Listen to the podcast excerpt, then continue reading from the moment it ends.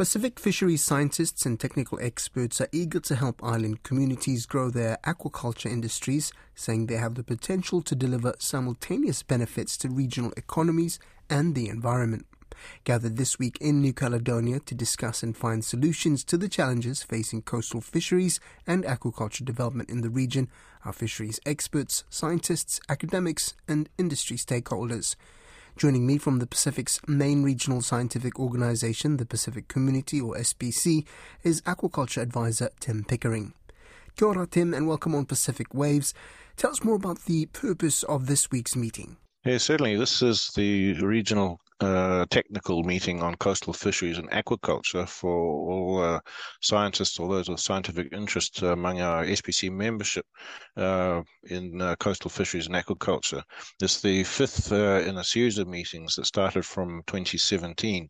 Uh, and the purpose is to bring together all the coastal fisheries and aquaculture scientists in the region to discuss matters of importance to us, in particular challenges and opportunities in our field we hear a lot about tuna. There's a lot of funding for tuna. Coastal fisheries, uh, aquaculture. It's not. It's not a very well funded area in the Pacific, is it? Despite, um, and that's not proportional to how important it is for food security to Pacific Island countries. Yes, you're quite right. Historically, it hasn't had the prominence that it deserves, uh, but uh, the mounting body of evidence uh, is that uh, when you look uh, not just at money earned, but money saved by having fish for food security available in our coastal waters and through aquaculture, uh, the values are not too terribly different between coastal fisheries and aquaculture in this region and the tuna fisheries. it's just that there's a lot of social and other things which are hard to value. But the turnaround came starting from the uh, a report called the New Song on Coastal Fisheries, which led to a new regional architecture. Uh, previously, these issues didn't make it right to the top, but now a connection has been made from this meeting to the heads of fisheries uh, meetings, which is an annual meeting of all fisheries directors, who are mostly tuna people, I must say. And then from there, any issues uh, from our technical level, which they deem important uh, with policy implications, they can make decisions or they can refer even higher up in the chain of the regional meetings architecture to the regional fisheries ministers meeting. So that gets it up to the political level. And uh, what's happened with coastal fisheries is it was deemed uh, sufficiently important to fisheries ministers that they have a mechanism to then refer specific issues uh, to the Pacific Islands Forum Leaders uh, meeting, the, the, annual event. And that happened in the case of coastal fisheries and aquaculture. It got referred to the uh, Forum Leaders meeting. And the result is that it now is a standing agenda item for every annual uh, meeting of the Pacific Island leaders on coastal fisheries and aquaculture. So in the last five years, we've seen a, seen a turnaround, a big turnaround in the amount of attention and uh, the amount of resources being allocated uh, to trying to boost up this area of our very important marine resources. I'll come to aquaculture in a second, but uh, with coastal fisheries, how what are the issues here? What are what are the important issues um, being considered, being looked at? What are the challenges that need addressing? Well, the, the challenges for this particular meeting uh, we established by uh, having a survey of our members and asking them to identify their two top issues, and from that we uh, we construct an agenda. And the main uh, issues of concern to our members in the technical area for this meeting is uh, firstly changing behaviour through monitoring, con- control, surveillance, and education, or MCS&E in fisheries and aquaculture. Secondly, there are some species such as sea cucumbers are now being covered by the uh, Convention on uh, Trade in Endangered Species or CITES, and there's a lot of scientific needs to come up with non-detriment findings, which our members uh, lack capacity to comply with. So uh, we need to respond to the increased scientific demands of managing sea cucumber fisheries. Uh, thirdly, uh, we are developing a regional aquaculture strategy, which in the post-COVID era is going to guide our general regional direction for the next 10 years, uh, picking up in particular on things like restorative or extractive or uh, unfed aquaculture, or aquaculture that is what we call nature positive.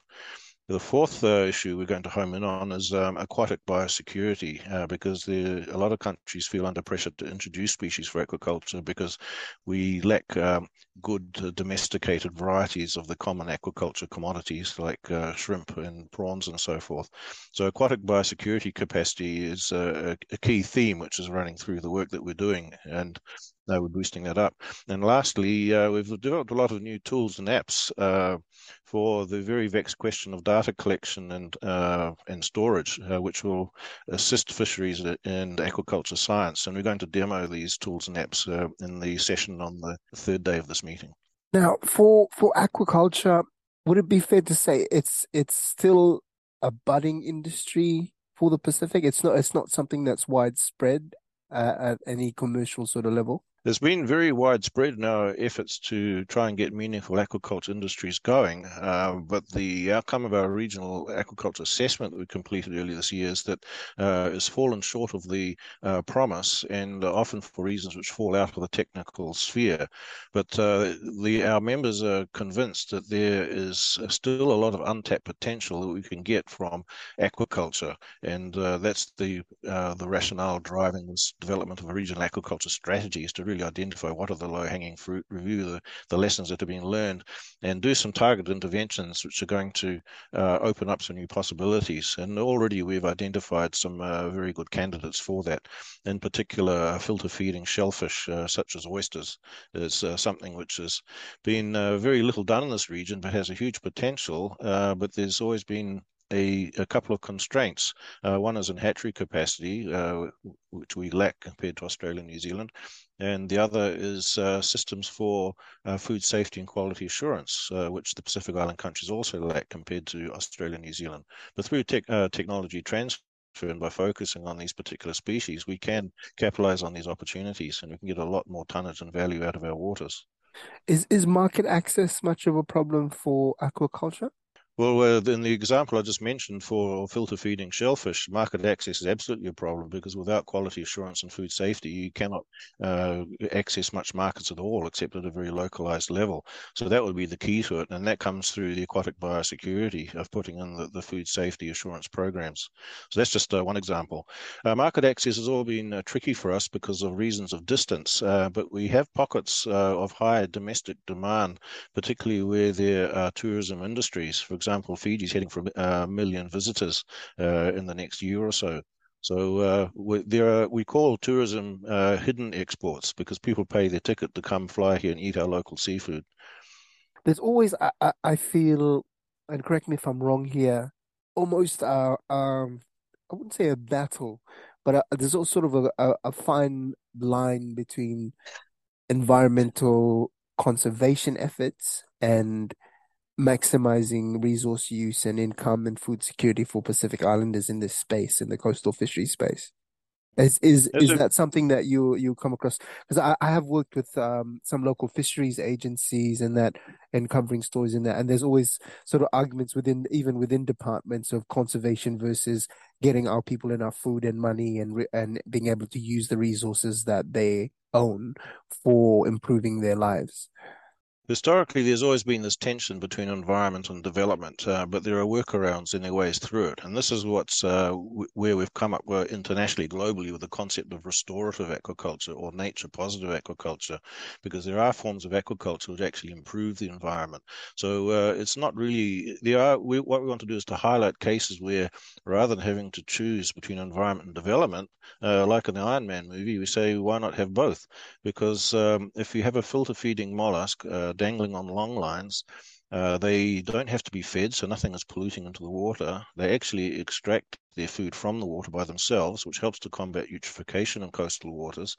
The farms themselves provide habitat, and examples we've uh, piloted here in, in, Fiji, for example, show that you get more finfish uh, abundance around these farms, and then you get bonuses of other species settling on them, uh, such as uh, sea grapes, a seaweed, which is very popular locally.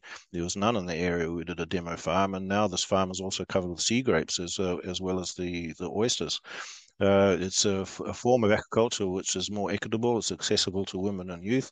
Uh, it's close by the village, and it provides them with a local food security and alternative food sources, as well as a means of livelihood. So this all ticks a lot of boxes, and without cost to the environment. So these are the kinds of uh, options that we need to explore and ramp up.